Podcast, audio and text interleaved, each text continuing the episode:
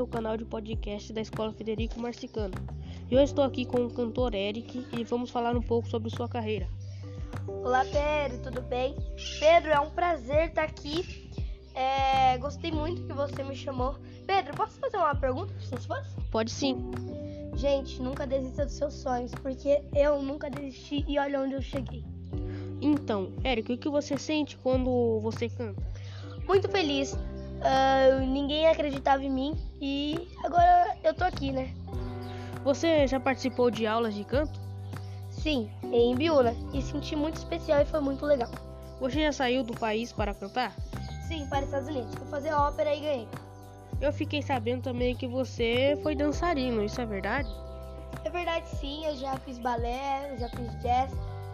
Muito legal também. De onde você frequentava a escola de balé? Era a Nádia C de dança em Biúna.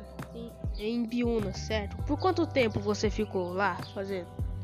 Por balé eu fiquei uns 2, 3 anos e por jazz eu fiquei uns 5, 6 anos. E você se sente solto quando vai dançar? Você sente vergonha em dançar na frente das pessoas? Depende, quando é alguma coisa, apresentação, um negócio, eu não.